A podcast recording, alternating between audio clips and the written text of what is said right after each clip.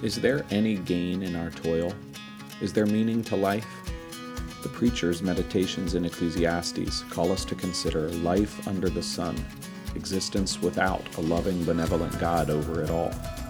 Along the way, this wisdom book calls the weary and the skeptical to deal with the inevitability of death, and in so doing, discover how is there any gain in You're listening to a podcast of Cornerstone Bible Church in Virginia Beach. We exist to declare and demonstrate Christ in all of life so as to make people whole in Him. Good morning. Welcome to the new year. Let's go to Ecclesiastes 9 together. As we do so, we will read verses 1 through 12, then I'll pray, and with God's help, I will preach. Ecclesiastes 9 1 through 12. This is God's word. But all this I laid to heart, examining it all, how the righteous and the wise and their deeds are in the hand of God. Whether it is love or hate, man does not know. Both are before him. It is the same for all, since the same event happens to the righteous and the wicked, to the good and the evil, to the clean and the unclean, to him who sacrifices and him who does not sacrifice. As the good one is, so is the sinner, and he who swears is as he who shuns an oath. This is an evil in all that is done under the sun, that the same event happens to all. Also, the hearts of the children of man are full of evil, and madness is in their hearts while they live. After that, they go to the dead. But he who is joined with all the living has hope, for a living dog is better than a dead lion. For the living know that they will die, but the dead know nothing, and they have no more reward, for the memory of them is forgotten. Their love and their hate and their envy have already perished and forever they have no more share in all that is done under the sun. Go, eat your bread with joy, and drink your wine with a merry heart, for God has already approved what you do. Let your garments be always white, let not oil be lacking on your head. Enjoy life with the wife whom you love, all the days of your vain life that He has given you under the sun, because that is your portion in life and in your toil at which you toil under the sun. Whatever your hand finds to do, do it with your might. For there is no work or thought or knowledge or wisdom in Sheol to which you are going.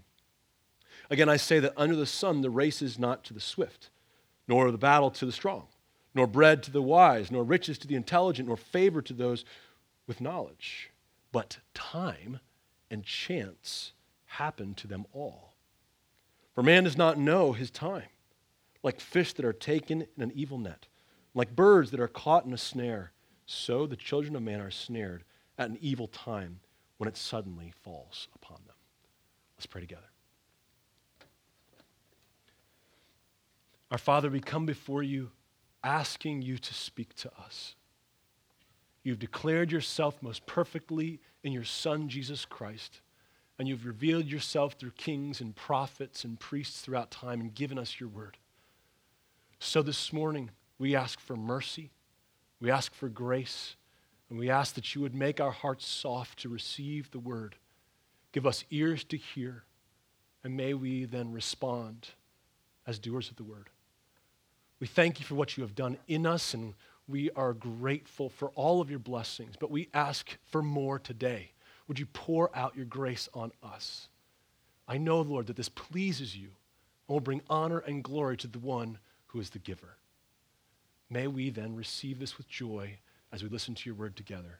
It's in Jesus' name we pray. Amen. Some of you may know the story, or uh, at least the name, Randy Pausch, uh, or you may know his book called The Last Lecture, or may have heard of this before. He was a professor at Carnegie Mellon University, uh, very bright man, very successful, uh, but at the age of 45, with a wife and three young kids, he learned that he had pancreatic cancer. And many of you know um, that this is a particularly deadly form of cancer. Uh, this wasn't in his plans. Uh, he wasn't an unhealthy person at all. Um, there wasn't any particular reason for him to deal with this and to be left and something like this to happen to him. In one sense, it just kind of seemed like dumb luck that this is the draw that he got. Successful person with young family and he gets pancreatic cancer. So Randy fought it with uh, all the different treatments that were possible, But in 2007, um, he got the word from the doctors that, that his diagnosis was terminal. He was going to pass away. The cancer couldn't be stopped, and eventually the doctors told him that he really only had a few months left to live. Indeed, they were right. Uh, in July of 2008, at the age of 47, Randy died of complications from pancreatic cancer. But if you've read the last lecture or ever heard this lecture or him talk before, you know what makes Randy's story so interesting is that he got it. He learned something, he understood perspective. Now, that's not to say that he was a Christian or that all of his vices in any way good. I'm not saying that. I'm saying that he looked at his death and he was convinced and that he concluded that he should take this and live a certain way. It should impact the way that one lives their life. In his last lecture, he took the opportunity to actually not only speak to the students, but to leave a legacy and a message for his children. How it was that they should live in light of death. The imminence of Randy Pausch's death changed his perspective on living. And this is what we're dealing with today as we come to chapter 9 in Ecclesiastes the inevitability, the unpredictable nature of death. But this isn't a uh, YouTube motivational speech for you to tune on. I'm not just going to show that up here and we can all go home. Randy Pausch's advice is, is good, but it's certainly not Christian. Today we want to hear from Ecclesiastes on the same subject living life from the perspective that we are all going to die. The structure is simple. So, kids, if you're following along, I'm going to give you three parts of the structure. It's really simple. The first six verses are about death, the middle ones, 7 through 10, are about life. And then the last two, 11 and 12, are about chance or fate. I'll explain those again. In verses 1 through 6, he talks about death, how it comes to everyone. It doesn't matter who you are or how you've lived, everyone dies. Then in verse 7 through 10, he tells us how we should live in response to that fact, how we should live since we're all going to die. And then in verse 11 and 12, he reminds us and talks about chance or fate or the times. In other words, he's going to remind us that we have no control over the times or the circumstances of our lives or of our deaths. Now, the reason I draw our attention to the structure is not to get geeky on you. I think it actually helps us understand what his point is. He is going to actually narrow in the middle to make sure that we get the point across. This structure, he makes it clear that we are supposed to take away in this section 7 through 10. These are the exhortations, the things that he tells us to do. His point is not to give us information about death or fate or chance. His point is to tell us how to live in light of fate and death and chance. Thus, Cornerstone Bible Church, guys, if you're not a part, listen, this morning, God is speaking to us about how to live in light of death and fate and chance. Our job then is to listen carefully to what God says in this passage and respond with joyful obedience and probably also repentance so that we might be formed. Because make no mistake what's going on here today. We are coming to the text together. We want to respond in joyful obedience. We are being formed by God and His Word. As Jordan said last week, He is fitting us for purpose. Here's the passage in a single sentence, if you want to boil it all down. Since death is inevitable, and there's no way uh, to know when or how life will end, trust God and embrace God given, vigorous, joyful life. Let me say it again. Since death is inevitable, and there is no way to know when or how it will end, trust God and embrace a God given, vigorous, joyful life. Or you may say, pursue a full life, a full life that God has given to us with all of its gifts. Let's see this from the text. So take a look at verse 1 here. He says, But all this I laid to heart, in examining it all, how the righteous and the wise and their deeds are in the hand of God. Whether it is love or hate, man does not know. Both are before him. Now, let's stop quickly here for a moment. I've said this before about the book of Ecclesiastes, but our author is not only a wise man, he certainly is, he is also an apologist. I've used that word before, meaning he's not only speaking to believers wisdom, he is talking to unbelievers and reasoning with them about real life events and experiences that they're going through in their own lives, compelling them, reasoning with them of the truth and of their common experience that points to a creator that they must respond to.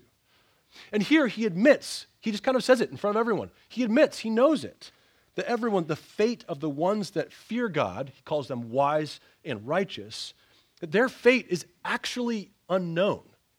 He, he's never seen it. He says that he, he can't actually provide evidence or proof of what exactly happens after someone dies. The way it's said here is that they are in the hand of God. Whether it is love or hate, man does not know. Both are before him. He doesn't know, he hasn't been there.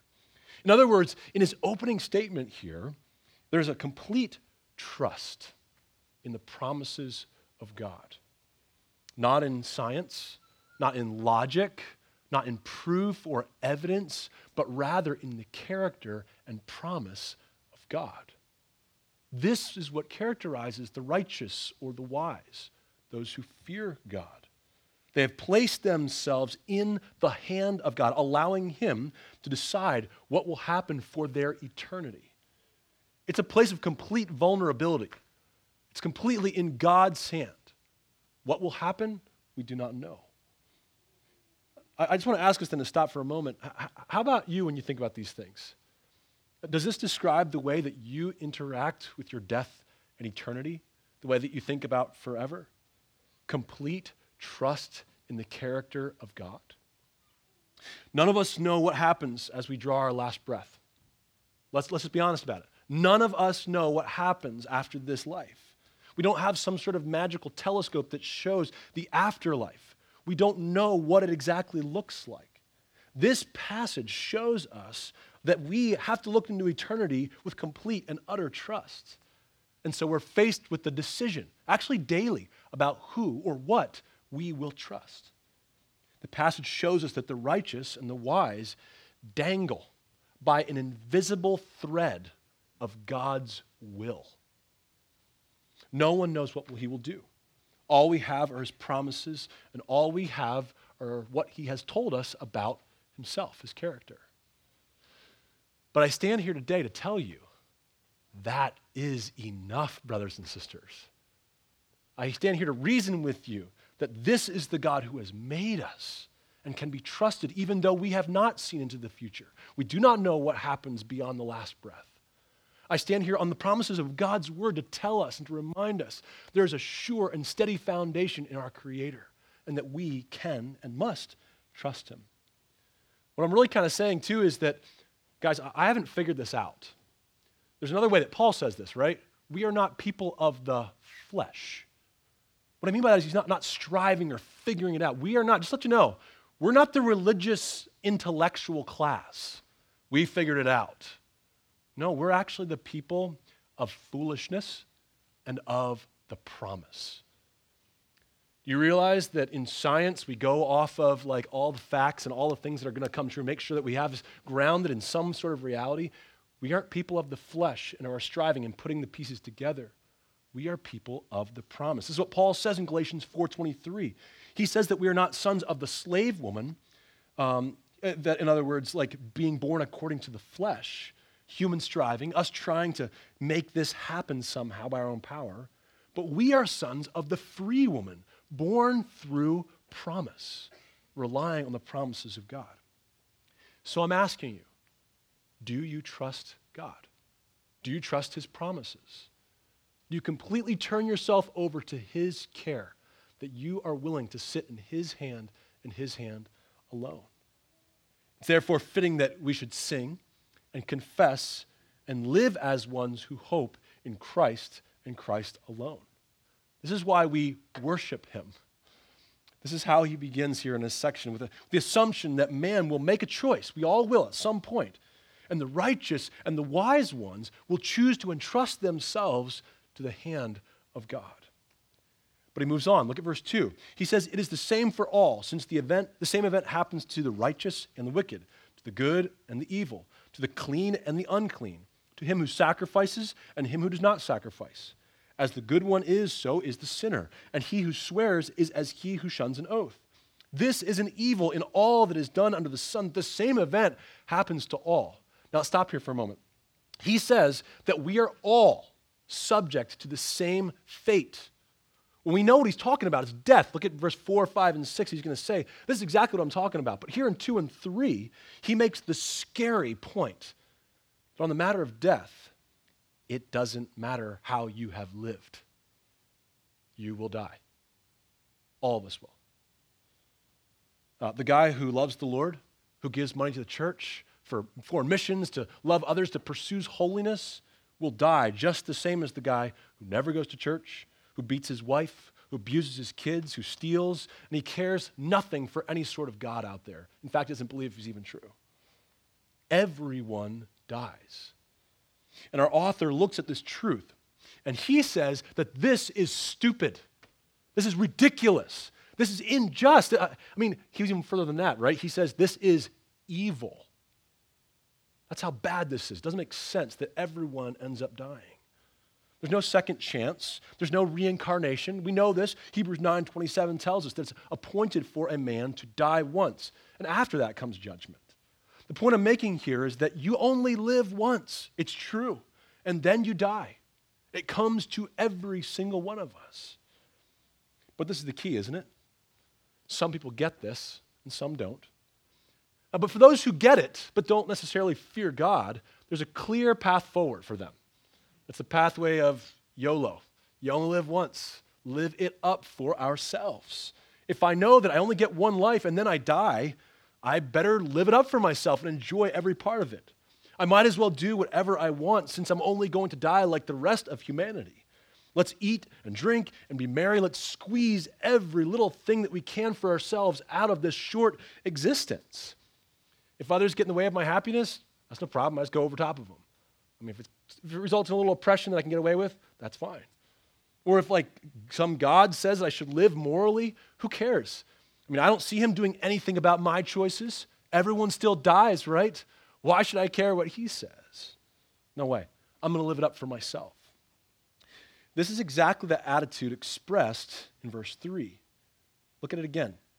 Yeah, there's two parts of this. He says in verse 3, this is an evil in all that is done under the sun. The same event happens to all, to, to all. Also, the hearts of the children of man are full of evil, and madness is in their hearts while they live, and after that they go to the dead. In the book of Ecclesiastes, we see the term children of man used over and over again. And it's a good term here, but not describing good people. It's actually describing those in their natural state before God, that they do things their own way, that they try to figure it out without Him as creatures not submitting to their Creator. And here he says that the hearts of the children of man are full of evil and madness. Now, I recognize that there isn't a helpful connection in verse 3 here for us as we're reading along. That word also is, is a right translation, it's good, but it doesn't help us see how the first half of verse 3 connects with the second half. So I'm trying to help us see this. Our author is saying that the evil of everyone dying, whether they live a moral life or not, breeds attitudes and lifestyles of evil and madness. If you remember, we actually talked about this back in chapter 8, verse 11. He said this exact thing.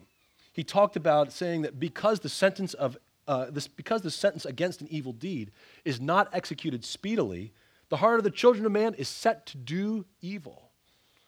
When an unbeliever then is confronted with the inevitability of death, whether they act the right way or not, they are going to take this time to make a choice and adopt a lifestyle sometimes of self indulgence at the cost of everything and everyone around them.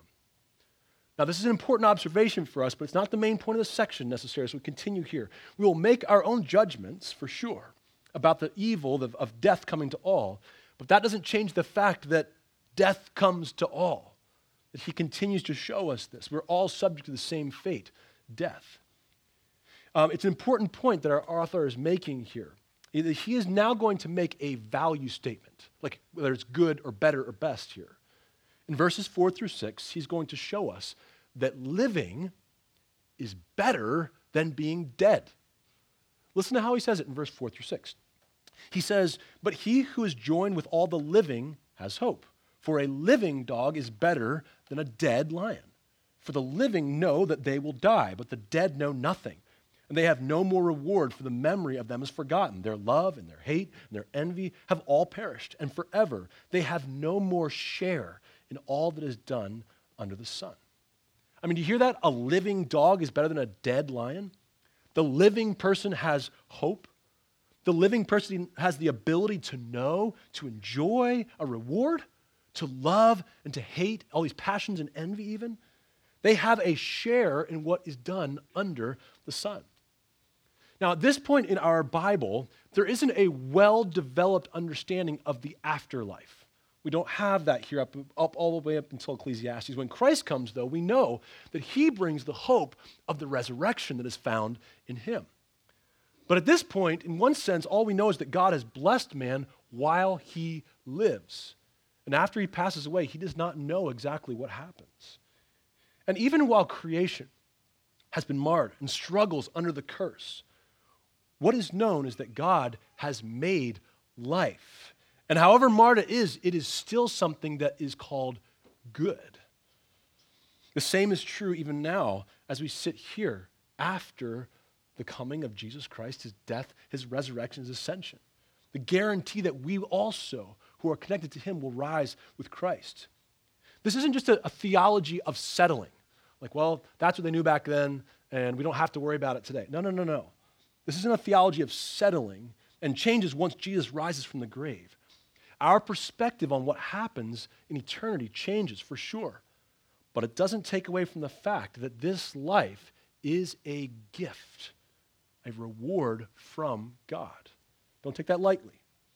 The author believes this so much that he calls the living, uh, the living out of this world our lot or our portion or our share. We see this all throughout the book of Ecclesiastes. He says, This is your share, this is your portion, this is your lot. It is the thing that has been given to you to know and think and feel and experience a life is a reward from God. It's astounding. It's important here for us to understand. Death is inevitable. And here it was seen as something that is unknown. You don't know what happens. At the very best, this thing is some sort of a big question mark. What happens? I'm not really sure. And the author doesn't say that it's good or bad necessarily. He simply makes the point that since it is unknown, it is best to capitalize on the life that we do have our share, our lot, our portion. Death comes to all men, it's inevitable. Now, not many people need convincing that that's true, right? Everyone pretty much doesn't deny the fact that death comes to all men. But I'll bet for the majority of us, if we were asked the question, we wouldn't think that we were going to die today necessarily. We, we, we, we know most of us are not 70 or 80 years old, which is roughly the life expectancy in our time period. And we're not thinking, well, Today might be the day I die. We know it in theory that that's true, but that's not what we're expecting whatsoever. I mean, the pandemic has certainly had an impact on the last two years, but overall, the life expectancy is still in the US between 70 and 80 years old. This is the norm, right? I mean, most of us will probably make it into that 70 or 80 year old zone. But if we go to verse 11 and 12, we will highlight the fact that you and I cannot trust the norm. We can't trust the most people will probably make it. We recognize that God is in control and something bigger happens to all people. He says in verse 11, Again, I saw that under the sun the race is not to the swift, nor the battle to the strong, nor bread to the wise, nor riches to the intelligent, nor favor to those with knowledge. But time and chance happen to them all. For man does not know his time, like fish that are taken in an evil net, and like birds that are caught in a snare, so the children of man are snared at an evil time when it suddenly falls upon them. He says to them, kind of like this Hey, you know those things that you think you know? The statistics that you're so fond of relying on? How fast people always win the race? How strong people always win the fight? How smart people always make the most money and get ahead? If you look closer, you are going to see that there are no guarantees. Sure, the fast usually win the race. That's true. We know that. We understand that. But there has been more than one Olympic event where a nobody has won the race by means of some unforeseen mishap because of chance, right? Some of you may know the story of uh, a man named Stephen Bradbury. He's an Aussie speed skater. But you didn't know that. Uh, he, don't, I don't know if you know much about Australia, but in Queensland, they get maybe one day of snow the whole year. So this is not the culture and climate for like the Winter Olympics. But this guy pressed forward and wanted to do this. For, for kind of context, the top three speed skating nations are the Netherlands, Norway, and the United States. Australia, they barely send any athletes to the Winter Games as it is. But in 2002, Salt Lake City in Utah, here in the States, a series of strange and kind of unlikely events led to this Aussie speed skater, Bradbury, qualifying to be one of five men in the Olympic final for the 1,000 meter short track speed skating event. Some of you may remember this. Uh, this was year, if you remember, everyone was wearing the, doing the soul patch because of Apolo Anton Ohno, right? This incredible young speed skater, who was doing incredible things. But the truth is, in this event, he wasn't even necessarily favored to be the one who won gold. There were other powerhouse skaters in this event. Bradbury was in by some strange form of events that got him there. As you're watching this, it's worth looking up on YouTube and watching this race if you don't remember it, he's at the back of the, the pack the entire time. I mean, the, the, the announcer's like, oh, and Bradbury's just way behind. And you watch the four jostling position all the way around, and they get to the last turn. And as they turn, you watch as the first guy slips and trips and goes down. Then the Canadian goes down. And then the, then the Chinese guy goes down. And um, Apolo goes down. And the last person to slowly cross the finish line, well, the first one to cross the finish line is Stephen Bradbury, the Aussie, winning, get this, Australia's first ever gold medal in the Winter Olympics. I mean, you can imagine then at the very end, these guys thinking, is it true? The race is not to the swift, nor the battle to the strong, nor bread to the wise, nor riches to the intelligent, nor favor to those with knowledge, but time and chance happen to them all. I guarantee those other skaters, Ohno and Sue and Lee and Turcotte, were devastated by this event. I mean, you would be too. They had lost by chance, by some measure of bad luck. How did it happen? It's interesting that after the, the race, Stephen Bradbury made the comment God smiles on you some days, and this is my day. Time and chance happen to them all. For man does not know his time, like fish that are taken in an evil net, and like birds that are caught in a snare, so the children of man are snared at an evil time when it suddenly falls upon them. Death is inevitable, and you and I have no idea when God will call our number. There are no guarantees. So I'll ask you, what kind of control do you think that you have with your life? It's right to make plans. It's right to actually plan ahead and to set things in place. Even as Jordan read this morning from James, kind of a, I think he's like a twin of uh, the writer of Ecclesiastes, he understands and knows that these things are up to the will of God. That time and chance, as though there's some sort of impersonal thing, are actually in the hand of God. This strange little section here actually takes us back to verse 1, doesn't it? Recognizing whose hands we are really in in all areas of life. Everyone knows that there are certain things that are beyond our control, outside of our schedule, missed time for how we were going to do our lives. But in reality, those who trust and know God know that we are in His hand. Time is not ours to control, events and circumstances are not ours to manipulate. Thus, it's clear that death is both inevitable, but it's also something that we have no control of. It's not predictable, it's in the hand of God.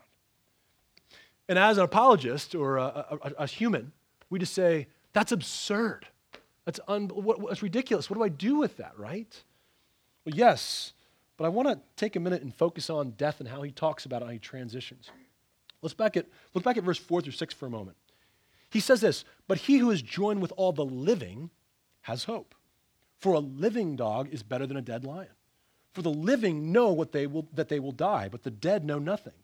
And they have no more reward, For the memory of them is forgotten. Their love and their hate and their envy have already perished, and forever they have no more share, or portion, or lot in all that is done under the sun. We said earlier that the author believes this so much that he calls living life in this world our lot, our portion, our share. To know and to think and to feel and to experience life is a reward from God. It is not evil, it is good. So is it, is absurd? Is there no point in living? Not according to these verses. According to the author, living is one of the things that we actually know. It's something that is actually in our hands. We can understand it in some way. It is the one thing that we can enjoy as a reward, as our portion from God. And because we know that we will die, and because we know that we will answer God, now you and I can rightly understand how we should live. It doesn't take Randy Pausch's lecture, his last lecture, to tell us how we should live our lives right now. The two things here that seem to be stacked up the inevitability, unpredictability of life, and properly fearing the God of all eternity actually give us direction on how we should be living here in this present world. Look at verses 7 through 10. He says, Go. That's an important distinction. He says, Go. Eat your bread with joy and drink your wine with a merry heart, for God has already approved what you do. Let your garments be always white. Let not oil be lacking on your head. Enjoy life with the wife whom you love all the days of your vain life that He has given you under the sun, because that is your portion in life and in your toil at which you toil under the sun. Whatever your hand finds to do, do it with your might, for there is no work or thought or knowledge or wisdom in Sheol to which you are going. I mean, what a statement here. We are told not to pine for the afterlife or not to worry about what is to come. We're told to live while we're living to live a full life of joy that's given to us by God. We're to receive God's gifts as He is a good, giving, gracious Father.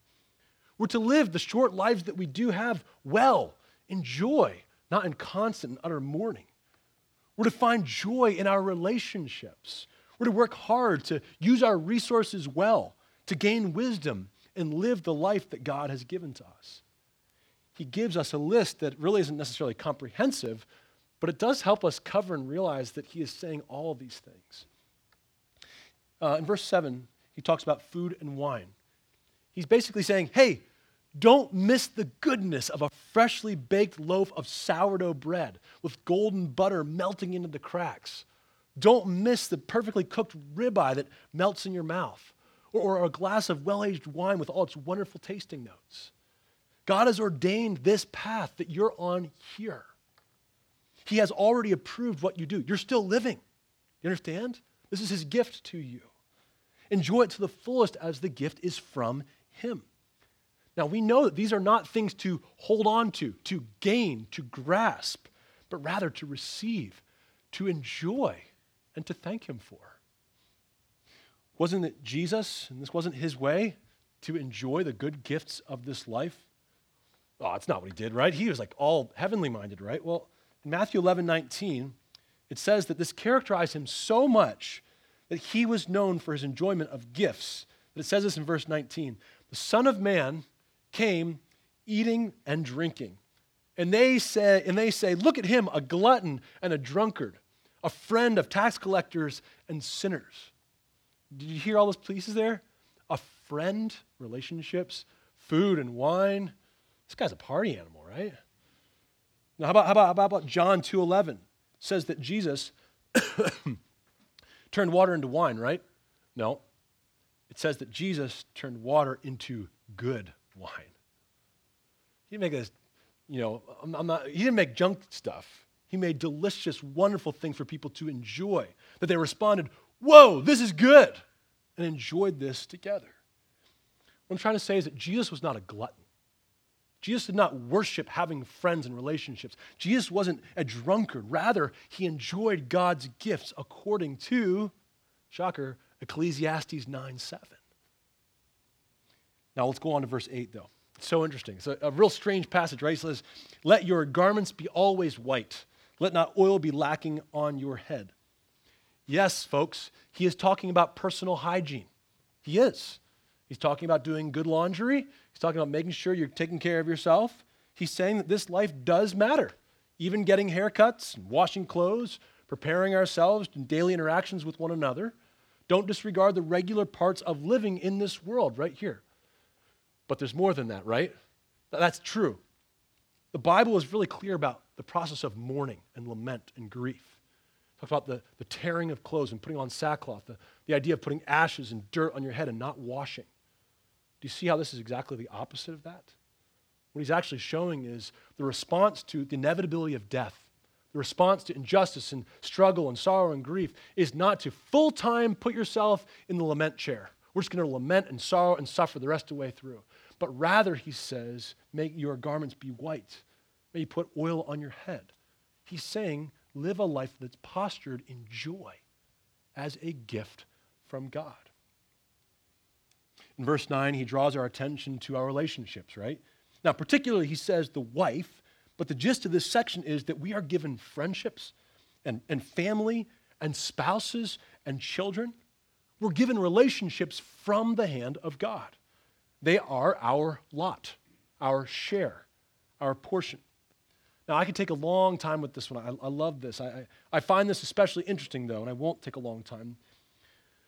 That we think about those relationships, especially our family relationships, that we have less than great contact with one another, especially if you're struggling in your marriage. So, um, do you see that he is saying that marriage is a good gift and it is our lot and our portion? And if everyone's been married for any length of time, they know that it is not easy. It's another sinner that we are trying to be one with. But he says it is a good gift from God. Thus, can I just put in a little to my two cents that's actually backed by a ton of scripture? Work at your marriage, obey God, and love one another. Don't endure. He does not call us to like a slavish, like, well, I, I made this promise, so I'm just going to do it. He actually calls us to enjoy these things. That is the right and godly motivation for you to serve one another in your marriages. Now, I, I understand not every one of us is married. What situation or relationship has God given to you? What family do you have? How many of you view your family relationships in this way as something that God has given to you to enjoy? Do you pursue one another with vigor and trust God that this is exactly what He has given to you? I'd encourage each and every one of you who's married to make this a goal that you would follow the Bible's instructions for your marriage and that you would pursue joy in this relationship. And if you're not married, this is still relevant. What relationships has God given to you? Do you see them as gifts to you? Or do you pine for something else? Our author commends the enjoyment of our God given relationships. But that's not all. Look at verse 10. He says, Whatever your hand finds to do, do it with your might. For there is no work or thought or knowledge or wisdom in Sheol to which you are going. We are not given all of these things to sit back, to just indulge, and to do nothing and do whatever we want. Our author tells us that whatever task we are doing, it should not be done apathetically, but rather with some sort of life and joy and effort. Now, I'm not saying, it's, it's easy for you to think, I'm not saying this, because I'm, I'm a zealous, passionate person, right? I know that. I'm not saying you have to all be zealous about like tying your shoe and like putting chairs away and sundry other things. That's not the point here. I'm not saying that we're the most intense, most zealous person in all the things we do. I'm saying that this is a general way to live that shows that we understand that life is a gift and it is meant to be lived, not endured. We understand that this is something that God has given to us and that we should then live it well. Life is not something to hold on to or to grasp or to gain, but as one theologian says, gift, not gain, is your new motto. Gift, not gain. These verses are spelling out what it looks like for us to embrace a full life that God has given to us. Now, I want to make sure you understand that doesn't mean that it's all perfect. That doesn't mean that we are on the, the high end of living, high on the hog nonstop. The wisdom is for the rich and for the poor. This applies to every single person on the globe.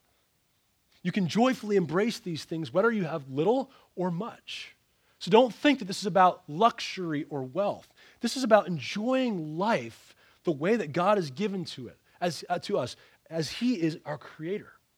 We're to do and enjoy this as a way to worship our Creator, the giver of life. So, here we are, brand new year. We, are, we here are together having survived 2021. I'm not being light about this either. I actually want to make a point, especially after a sermon like this. Another year that maybe some of us don't even know. Some of you may have survived a disease or perhaps another bout of cancer. Or perhaps another year where you haven't died from COVID 19. Another year that uh, you haven't been killed in a boating accident or a car accident or by a heart attack or by a plane crash. Another year that your immune system actually held up and did what it was supposed to to keep you alive. Another year where we realize that we are just one step away from death. Since we recognize our mortality and our inability to control the times, how should we live as Christians? This is the question that we're coming to. Now, we know better than to live our lives as the children of men and turn to the inevitability and death and say, if, if nothing matters, I'm just going to live wickedly and foolishly and do whatever I want. We know that's not the right way. So the question is, how should we respond then to our mortality? Should we focus our time then on all heavenly, all important things and not really worry about any of this earthly stuff at all? Let's, just, let's, let's not make sure any of those earthly things are important. Should you and I embrace the life of a self denying monk? It's called asceticism. Or should we live a life of lament and constant grief and pain and despair and frustration at all the inequities and injustices and evil things that God allows to happen all around us? Almost like our motto is, our motto is hey, life is terrible. Don't you all know? Let's live like it. It's awful, isn't it? Is that what we're supposed to do? Brothers and sisters, God has spoken to us. He has told us exactly how we are to live in response to this truth. He doesn't call us to be self denying monks, although, to be sure, listen carefully, if you follow Christ, there will be many good and proper times for us to deny ourselves for the sake of obedience and a greater joy. But he also doesn't call us to be cultural warriors of suffering and lament and sorrow, although there will be times, brothers and sisters, where the most important and right thing for us to do is lament and weep at the devastation of sin. No, God doesn't call us to respond to the inevitability of our death in either of these ways. He calls us as Christians to pursue the full life that God has given to him with all of its gifts. This is our lot, our portion, our share. We, the righteous, the, the, the, the, wise, the ones who entrusted ourselves to the very hand of God, respond by fearing Him and enjoying our lot from His hand, living life as He has given it to us.